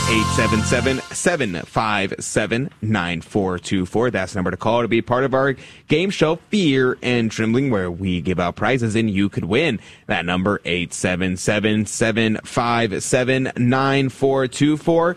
Call now and you could be the contestant because we always take our first callers. So dial that number, 877 757 9424. You may be asking, what am I, what did I just get myself into? What am I listening to? Well, you're listening to the Fear and Trembling game show where we give out prizes and we ask Catholic trivia questions. How does the game work? We don't ask you the questions, so you don't even need to know the answers. It's a very easy game. I guarantee you, you're going to get at least two out of three, right? I'm going to ask Tito three Catholic trivia questions, and he's going to give me an answer. It's going to be your job to determine whether or not the answer that Tito gives is right or if he gives the answer wrong. So it's true and false. That means a 50 50 chance of getting each and every question correct. So that means that you get a chance to win our prize because every right answer goes into the coffee cup of divine providence to win this week's prize. Uh, Tito, what could they win? They could win. The Fear and Trembling prize for this week is the CDT prize pack with a book on Fulton Sheen by Alan Smith. What's the name of that book, you may ask? It's Bishop Sheen Today by Alan Smith. And you can only win if you participate. So call now at 877 757 9424. The book is published. Uh, uh, it's a Bishop Sheen today. The book is uh, not by Alan Smith. It's a it's a Fulton Sheen book published by Alan Smith with Bishop Sheen today. Thank you, Adrian. So they are uh, Fulton Sheen's books, and they are published by Alan Smith. He made an anthology of the collection of different works of Fulton Sheen, and he published them together. So we're giving out that Bishop Sheen today. Thank you for sponsoring uh, this week's show. Uh, but that number, I'm looking over to my left and I'm seeing on the call line that there is no callers on the line, which means that if you dial 877 757 9424, you could be the winner of the uh, of today. You could be our, our contestant. That number 877 757 9424. Uh, Tito Edwards is waiting for your call, and we'll take the first caller as is our custom. That number, 877 757 9424. Uh, we just had a flood of callers come in, and uh, if you don't get on today, make sure that you stay on and you uh, make sure you write down that number. That number 877-757-9424. Hang on hold, and uh, you can always come on early, as early as the seven o'clock hour, and hang on hold. And once we get to the game show, if you're still on the line, then we always take the first caller. So here's a pro tip for you. If you go to grnonline.com forward slash CDT, then you will be able to find all the information there and be able to put our number on speed dial so you can call us in and be the first contestant. But thank you to everyone who called in. We just filled up the entirety of our phone lines. So good morning to you, Molina. Good morning. Good morning Molina, where are you calling from? from San Antonio. From San Antonio, Texas. We really have uh, San Antonio supremacy when it comes to our, our callers. We love the San Antonio area. They're always uh, representing. Uh, good morning to you, Molina. Where are you off to this morning? I'm off to take the kids to school. Ah, praise be to God. Praise be to God. And uh, the what what parish do you go to in San Antonio? St. Elizabeth Ann Seton. St. Elizabeth and I'm actually Seton. on my way after this. Oh, nice. Praise be to God. Get that uh, early morning mass in. Amen. Amen. Amen. Well, pray for us when you when you go to mass this morning. Uh, but we definitely be praying for you. How was your Easter uh, octave? Did you uh, celebrate with the kids? Yes, we went to Mass yesterday, and um, it's beautiful as always. Amen. Amen. Well, Molina, are you familiar with how the game works? Yes, I am. Perfect, perfect. Then you know Tito can be a little tricky sometimes. Sometimes he can be tricky, uh, but you're a pro, so you'll be able to. And you plus you have a backup in the car, so I'm sure y'all Yes, be able to right. get that. We have a we have a That's right. series of theologians in the car with you, so we're gonna we're assuming that we're gonna get three for three today. But let's begin with question number one. Are you ready, Molina? Yes, I'm ready. Let's do it then. Let's do it. Uh, Tito, first question for you. All right. What do we call a cardinal who has good chances of being elected the Pope? A cardinal who has good chances to be elected pope. Ah, being in the news, I know this. It's Papa Bile. Papa Bile. Yes, papabile. Like Papa, B I L E. Yep. Interesting. Okay, I've never heard of this word, papabile. I was going to say uh, they were, uh, I don't know, popeable or something like that. Papal worthy. but papal worthy. But uh, I'm papabile. Very interesting. All right, Melina. Perhaps you've heard this word before, perhaps you have not. Uh, but here is the question What do we call a cardinal who has good chances of being elected? The Pope, 15 seconds on the clock. Tito says it's papabile. Uh, what say you, Melina? Is, is he tricking you? Is he telling you the truth? 15 seconds on the clock. What say you? Top file. Um, yes, he's right. She's going to go with yes. Nailed it. Praise be to God, Molina. Congratulations. Did you know that? Did you already know that answer? I didn't. I just it's it sounded right. Um, so I just went for it. Yeah, well, I had never heard of it. And Tito was telling me, he was like, yeah, this is a very common word. They put it in the news all the time. Every time uh, a new pope was being elected, everyone uses it. And I'm like, what? How did I have never heard of this word? so I, I learned a new word today. Sometimes, sometimes we just need to let the Holy Spirit lead us. There you go. He got us there. Amen. Amen. You nailed it. Are you ready for question number two? yes. Then let's do it. Question number two. All right. What is the first miracle performed by Jesus? Of of all the Bible, Bible passages, this is common, and I'm sure it came across your mind because of the wedding you attended. He turned water into wine. He, turned, water into wine. Yes. Okay, interesting, Yes. interesting. I would have, I would have guessed something like I don't know, maybe uh, got some uh, when he was a baby, and grabbed some clay and turned it into a bird, and then then made it turn alive, something like that. I don't know. But you're saying you're saying wedding at Cana though. Yes. Okay. That sounds apocryphal. Okay. All right, Melina. Uh, 15 seconds on the clock. The question is, what is the first miracle performed by Jesus? Uh, Tito is saying he turned the water into wine at the wedding of Cana. 15 seconds on the clock. Melina from San Antonio, Texas. What say you? Is Tito right or is he wrong? He is right. He is right, she says.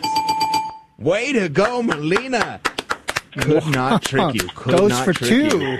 You're uh, you're two for two so far. Your kids in the background are are like, man, I didn't know my mom was a theologian. That's that's crazy. They're crazy. so quiet. They don't even they don't even want to cheer for me. They they should uh, they need to be uh, they need to be your biggest cheerleaders. That's that's why you have Yes. kids, right? They to be your biggest cheerleaders. That's right. Exactly. That's But right. way to go. Yeah, there's actually a, a apocryphal story from the Protoevangelium of James. It's a, a Gnostic gospel, and it says that Jesus, uh, as a baby, made clay birds and he breathed life into them and turned them into into real birds. Um, but that's a apocryphal story, not in the gospels. But a fun little fact there. Very fun. But are you ready for question number three, Melina? Yes. Then let's do it. Question numero trace. Trace. Yes, that's in Zimbabwean for uh, three. Zimbabwe. Yes. the question on the board the solemn prayer of thanksgiving right before the Sanctus. So, you know, at Mass, you go Sanctus, Sanctus, Sanctus. The prayer right before that, that's a prayer of thanksgiving. What is that called? Uh, I am embarrassed. I should know this. I'm an instituted acolyte. I'm gonna a solemn Thanksgiving prayer is what I'm gonna call it. Solemn Thanksgiving prayer. Yeah. I do like solemn things. This is true. This is accurate. Very pious. Okay. All right. Well, Melina, the question on the board. The solemn prayer of thanksgiving right before the Sanctus is called what? 15 seconds on the clock. Tito says that it's the solemn thanksgiving prayer. Uh, well, Melina, what say you? Is he right? Is he wrong? Melina from Elizabeth Ann Seton in San Antonio, Texas. Well, what say you? Is he right? Is he wrong? Is he trying to trick you? I'm gonna say he's wrong. She's gonna say you're wrong. Correct. Way to go, Melina. Wow. Do you know what the correct answer is, Melina? Uh, no, I don't. Okay. The correct answer is the preface. The preface. So Preface. yes, I've heard of that. there you go. There you go. So the preface is said right before the Sanctus. So now you know when you go to mass uh, later today, uh, you'll be able to see. You'll be like, okay, oh, that's what he's talking about. The preface. Yes, yes, I know I it. remember now. And now you know. And now you know. Well, congratulations, Melina. You got three for three. Nailed it. Uh, the kids, I can hear them uh, internally cheering. I hear them, uh, the interior of their hearts. They're like, oh, yeah, go, mom. You rock. Uh, my mom's so smart. Yes, definitely. They're gonna go to they're gonna go to school and be like, huh, my mom, a Catholic trivia champion. I, I just know it. I know it for sure. Smarter than your mom. Yeah, they definitely will. Well, way to go, Melina. You rock. Stay on the line. We're gonna go to. Uh, we're gonna. That's gonna do it for our our show today. But stay on the line. Tito's gonna get your contact information so that way we can contact you should you be the winner uh, this week. So stay on the line. But God bless you and happy Easter season to you. Thank you. God bless you too. Have a beautiful day. You as well. You as well. And that's going to do it for today. We're going to go into our after show. You can join us. Hop onto our social media streams YouTube, Facebook, Odysee, Rumble, and we'd love to chat with you. I'm curious, uh, what kind of marriage traditions do you have? And what kind of, uh, how was your wedding? What was your wedding like? I'd love to hear it in the after show. So hop on to us, YouTube, Rumble, Odysee, Facebook. Just look up Catholic Drive Time. But if not, we'll see you back 6 a.m. Central, 7 Eastern across the Guadalupe Radio Network. And we'll see you then. God bless you. God love you. And remember, Christ is risen. Truly, he is risen. Alleluia. Alleluia. Thank you for joining us on Your Catholic Drive Time, where it is our pleasure to keep you informed and inspired. Join us Monday through Friday at the same time, right here on your favorite Catholic radio station. Don't forget to connect with us. Just go to facebook.com forward slash Catholic Drive Time. Again, that's facebook.com forward slash Catholic Drive Time. Be sure to share more than just us today. Share Jesus with everyone you meet. Bye now, and God love you.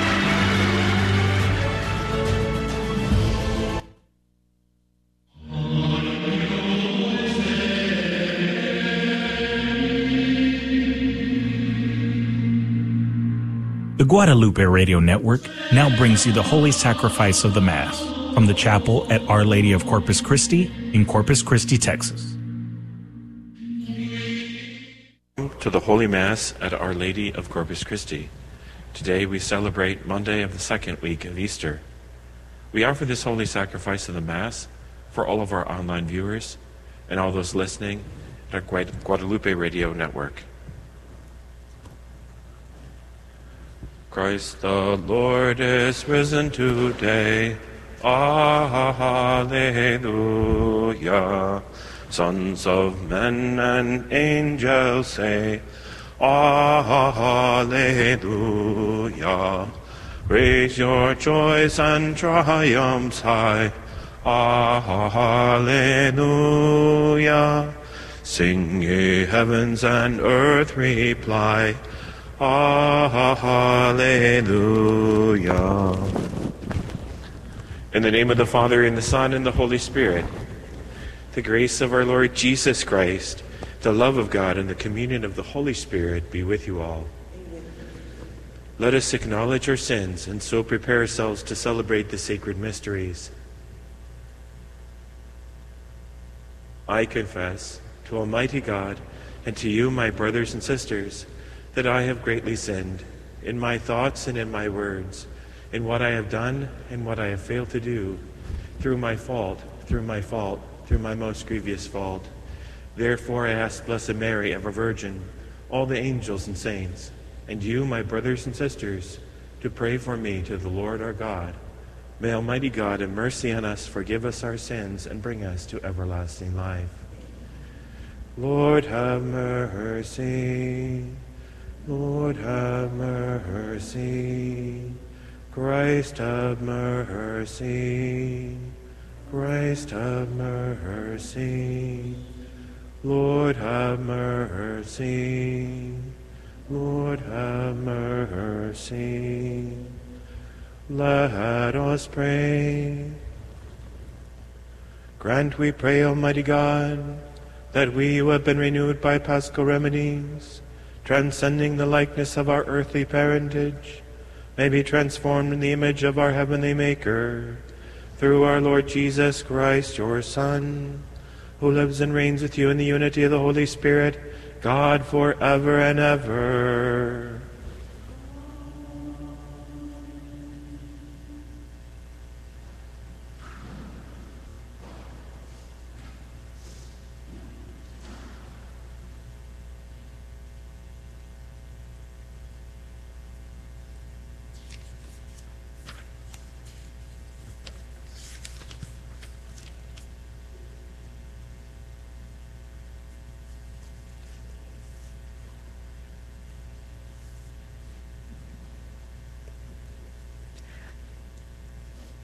Reading from the Acts of the Apostles.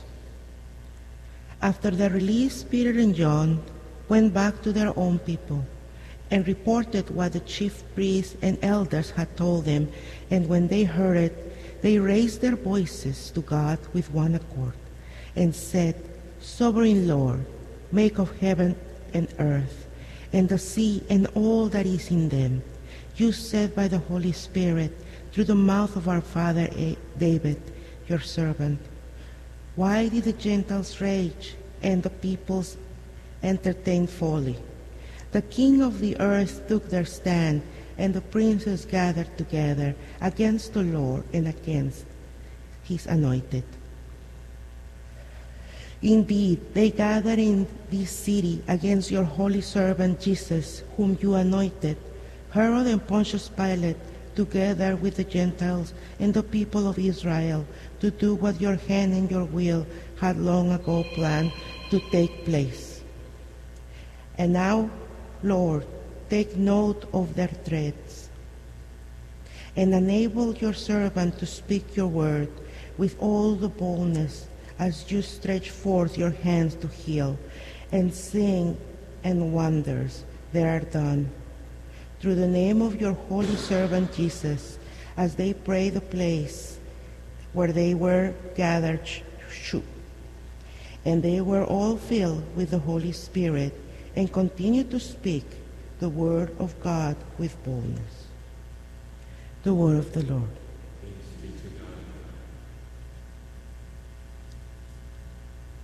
Blessed are all who take refuge in the Lord.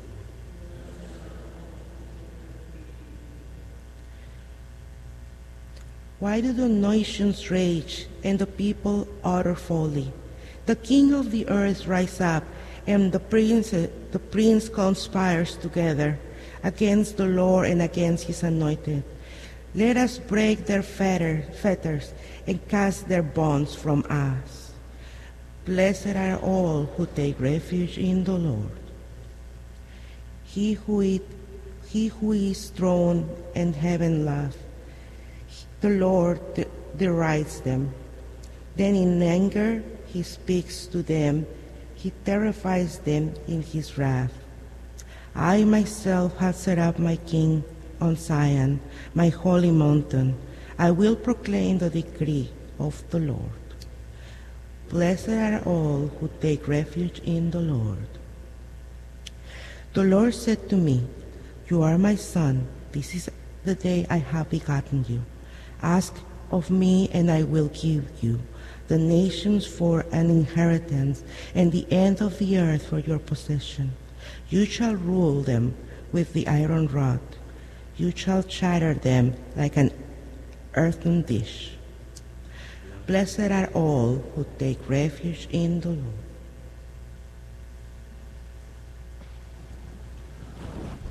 Alleluia. Alleluia. Alleluia. Alleluia. Alleluia. Alleluia. If then you were raised with Christ, seek what is above, where Christ is seated at the right hand of God. Alleluia. Alleluia. Alleluia. The Lord be with you. A reading from the Holy Gospel according to John. There was a Pharisee named Nicodemus, a ruler of the Jews. He came to Jesus at night and said to him, Rabbi, we know that you are a teacher who has come from God, for no one can do these signs that you are doing unless God is with him. Jesus answered and said to him, Amen, amen, I say to you, unless is one is born from above, he cannot see the kingdom of God. Nicodemus said to him, How can a man once grown old be born again? Surely he cannot re enter his mother's womb and be born again, can he? Jesus answered, Amen, amen, I say to you, unless one is born of water and spirit, he cannot enter the kingdom of God. What is born of flesh is flesh, and what is born of spirit is spirit. Do not be amazed that I told you, you must be born from above. The wind blows where it wills, and you can hear the sound it makes, but you do not know where it comes from or where it goes. So it is with everyone who is born of the Spirit. The Gospel of the Lord.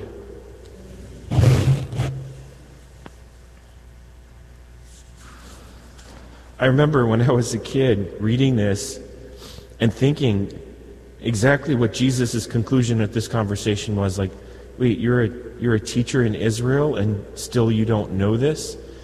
Like being born again seems like a rather simple thing.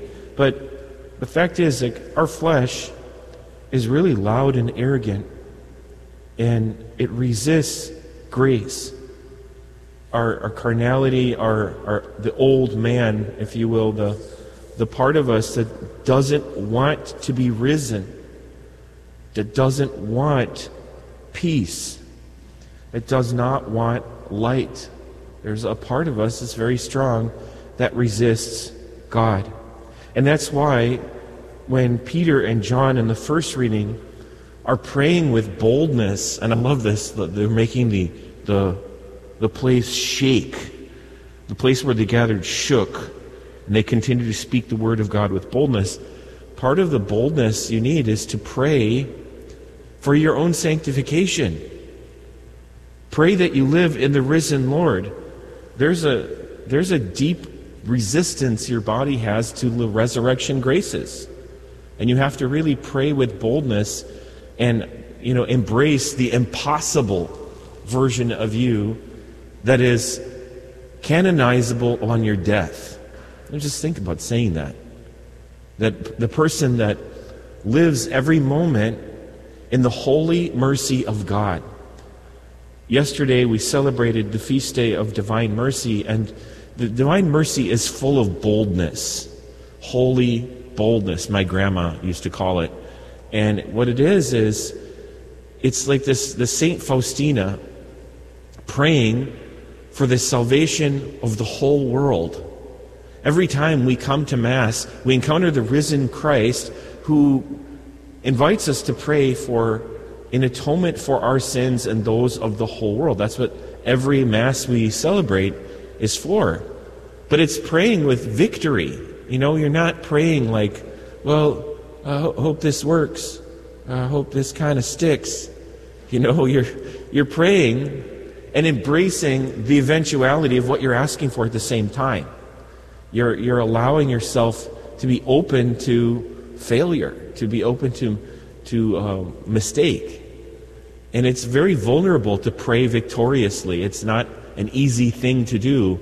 It means that you, as soon as you step into the ring, that's when you can fall. But God is victorious. It, it's His victory that we're entering into. I, one image that I think of is I always think of that one guy, that man that was in danger of going, of losing eternal salvation. And the angel of the Lord appeared to St. Faustina and said, Pray for his salvation. And she said, Okay. She prayed the chaplet of divine mercy. And God's like, Okay, I'll save him because you asked. It was just a simple prayer. Like she said, I'm going to offer the, the blood of the Lamb. I offer you the body, blood, soul, and divinity of Jesus Christ in atonement for his sins. And poof, the angel was like, Well, you, you asked for his salvation, and therefore God granted it. It's praying like that, having that kind of belief that God will do what we in fact ask him. So, my brothers and sisters in Christ, let us have that holy boldness a person who embodies that most perfectly was the Blessed Mother. Mary, Mother of Mercy, comes to us in Easter as the woman clothed with her Son, the woman of victory, that we can really lean into that victory over the world, the flesh, the devil, sin, and death, and ask God for the graces to truly become holy as God is holy. Let us bring our petitions to the Lord. We pray for the whole church that it may shine forth in the holiness of Jesus Christ, winning the victories over the world, the flesh, the devil, sin, and death. For this we pray to the Lord. We pray for our Holy Father, O bishops and priests, that they may be holy as Jesus is holy. For this we pray to the Lord. We pray for government leaders that they may not oppose the Spirit of God. We pray for an end to abortion, same sex unions, gender confusion, and human trafficking. We pray to the Lord. We pray for the sick, the suffering, the poor, those who do not know God, and that we may respond to every invitation of the Holy Spirit to preach the truth in love and be the very kindness of Christ in this world. For this, we pray to the Lord. We pray for all of our beloved dead, that God may bring them to his eternal glory. We pray to the Lord. Heavenly Father, we ask you to hear us for make these and all our petitions in the holy name of Jesus Christ and through the powerful intercession of our Mother Mary as we pray together. Hail Mary, full of grace, the Lord is with thee. Blessed art thou among women, and blessed is the fruit of thy womb, Jesus. Holy Mary, Mother of God, pray for us sinners, now and at the hour of our death. Amen.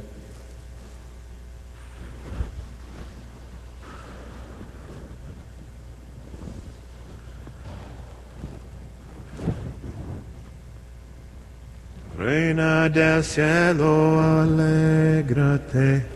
Alégrate, oh María, Reina del cielo, alégrate, aleluya. Alégrate, oh María, alégrate, oh María, Jesús resucitó. Reina del cielo, alégrate, alégrate, oh María. Reina del cielo, alégrate, aleluya. Alégrate, oh María. Alégrate, oh María. Jesús resucitó. Pray, brethren, that my sacrifice and yours may be acceptable to God, the Almighty Father.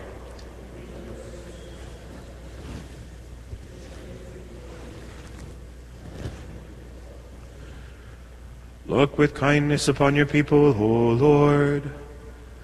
Receive these offerings of your exultant church, and as you have given her cause for such great gladness, grant also that these gifts we bring may bear fruit in perpetual happiness. Through Christ our Lord. The Lord be with you, and with your spirit. Lift up your hearts. We lift them up to the Lord. Let us give thanks to the Lord our God. It is right and just. It is truly right and just, our duty and our salvation, at all times to acclaim you, O Lord, but in this time above all to laud you yet more gloriously, and Christ our Passover has been sacrificed. Through him the children of light rise to eternal life, and the house of the heavenly kingdom are thrown open to the faithful.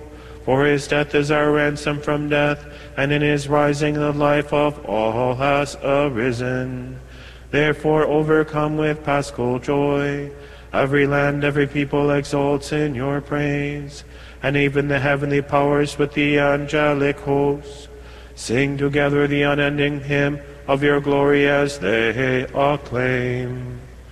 Sanctus, Sanctus, Sanctus Dominus Deus Sabaoth, Pleni sunt celi et terra, Gloria tua, Hosanna in excelsis, Benedictus, qui venit in nomine Domini, Hosanna in excelsis. You are indeed holy, O Lord, and all you have created rightly gives you praise.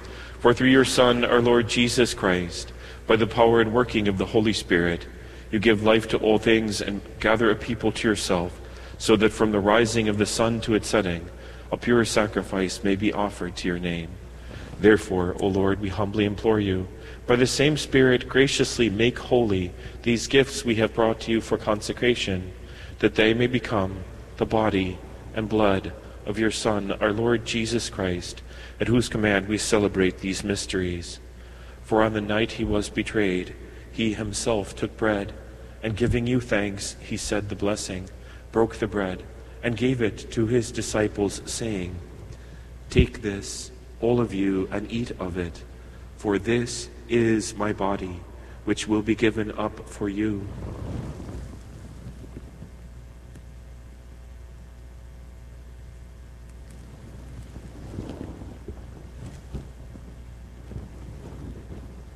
In a similar way, when supper was ended, he took the chalice, and giving you thanks, he said the blessing, and gave the chalice to his disciples, saying, Take this, all of you, and drink from it, for this is the chalice of my blood, the blood of the new and eternal covenant, which will be poured out for you and for many, for the forgiveness of sins. Do this in memory of me.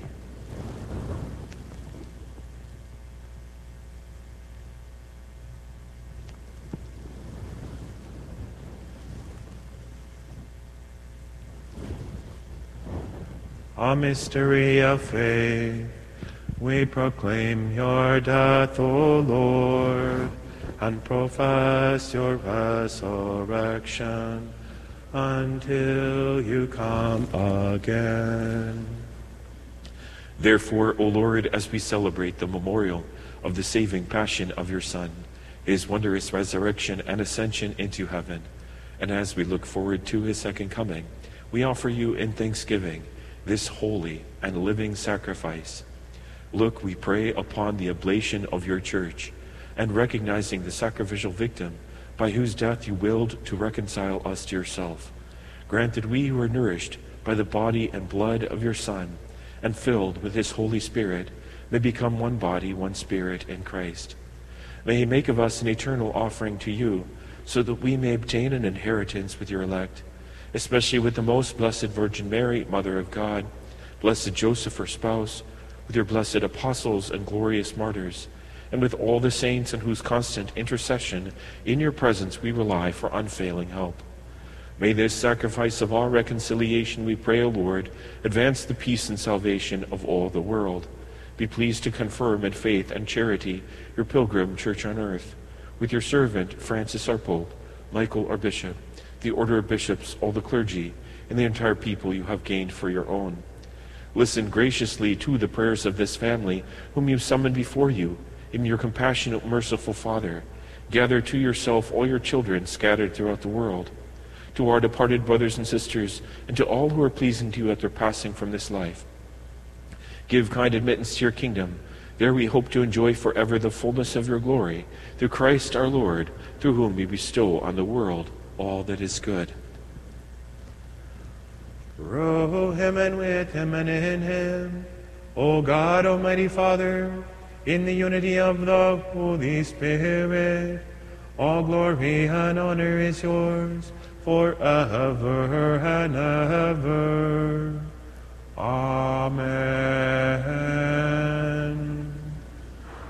Praeceptis salutaribus moniti, et divin institutioni formati, audemus dicere, Pater noster, qui es in celis, sanctificetur nomen tuum, adveniat regnum tuum, fiat voluntas tua, sicut in cielo et in terra, Panem nostrum quotidianum da nobis hodie, et dimitte nobis debita nostra, sicut et nos dimittimus debitoribus nostris, et ne nos inducas in tentationem, sed libera nos a malo.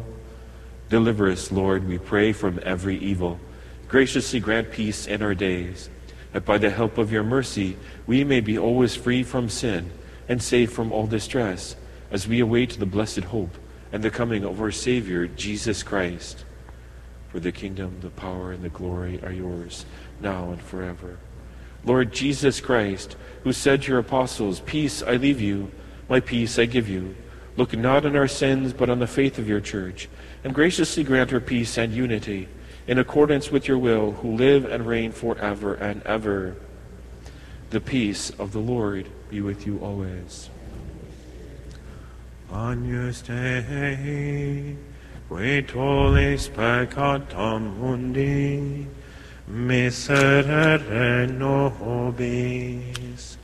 Agnus Dei, qui tollis peccatum mundi, miserere nobis. Agnus Dei, qui tollis peccatum mundi, dona nobis pacem. Behold the Lamb of God. Behold him who takes away the sins of the world. Blessed are those who are called to the supper of the Lamb. Lord, I am not worthy that you should enter under my roof, but only say the word, and my soul shall be healed. Body of Christ, keep me safe to eternal life. Blood of Christ, keep me safe to eternal life.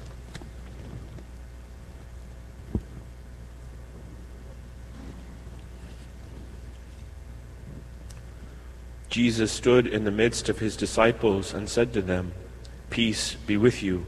Alleluia.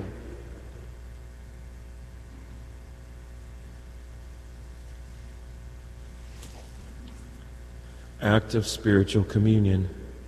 My Jesus, I believe that you are present in the most holy sacrament. I love you above all things, and I desire to receive you into my soul. Since I cannot at this moment receive you sacramentally, come at least spiritually into my heart. I embrace you as if you were already there, and unite myself wholly to you. Never permit me to be separated from you. Amen.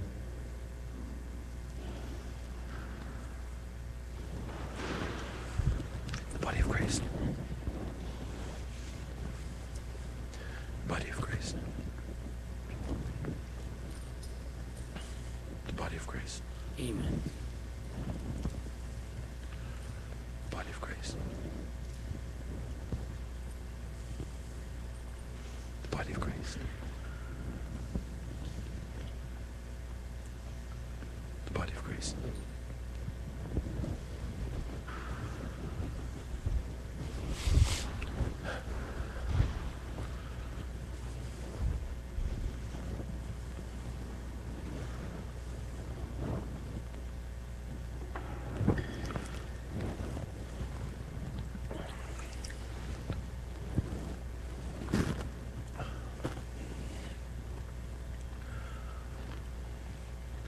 Father, we adore you. Lay our lives before you. How we love you. Jesus, we adore you. Lay our lives before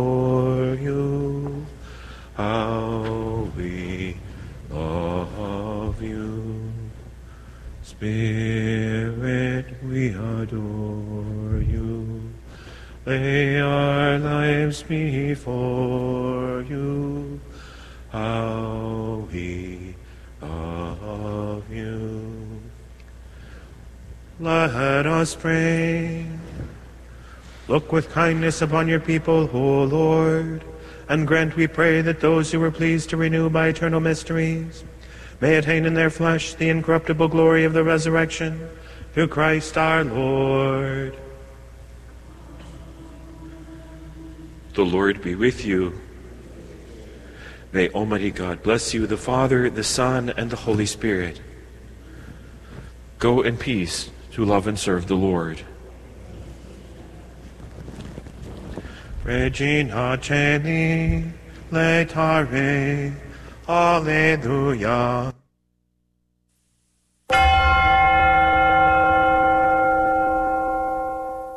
The prayer to Saint Michael. Saint Michael the Archangel, defend us in battle. Be our protection against the wickedness and snares of the devil. May God rebuke him, we humbly pray. And do thou, O Prince of the heavenly host, by the power of God, cast into hell Satan and all the evil spirits who prowl about the world, seeking the ruin of souls. Amen. Prayer of Deliverance. Almighty God and Father, we beg Thee, through the intercession and help of the archangels Saint Michael, Raphael, and Gabriel, for the deliverance of our brothers and sisters who are enslaved by the evil one, from anxiety, sadness, and obsessions, We implore thee, deliver us, O Lord. from hatred, fornication, and envy, We implore thee, deliver us, O Lord. from thoughts of jealousy, rage, and death, We implore thee, deliver us, O Lord. From every thought of suicide and abortion, We implore thee, deliver us, O Lord. from every form of sinful sexuality, We implore thee, deliver us, O Lord. from every division in our family and every harmful friendship, We implore thee, deliver us, O Lord. from every sort of spell, malefice, witchcraft, and every form of the occult. We implore thee, deliver us, O Lord. Thou who said, Peace I leave with you, my peace I give unto you, grant that through the intercession of the Virgin Mary, we may be liberated from every demonic influence and enjoy thy peace always. In the name of Christ our Lord. Amen. Celebrating 2,000 years of truth. This is the Guadalupe Radio Network. Radio for your soul.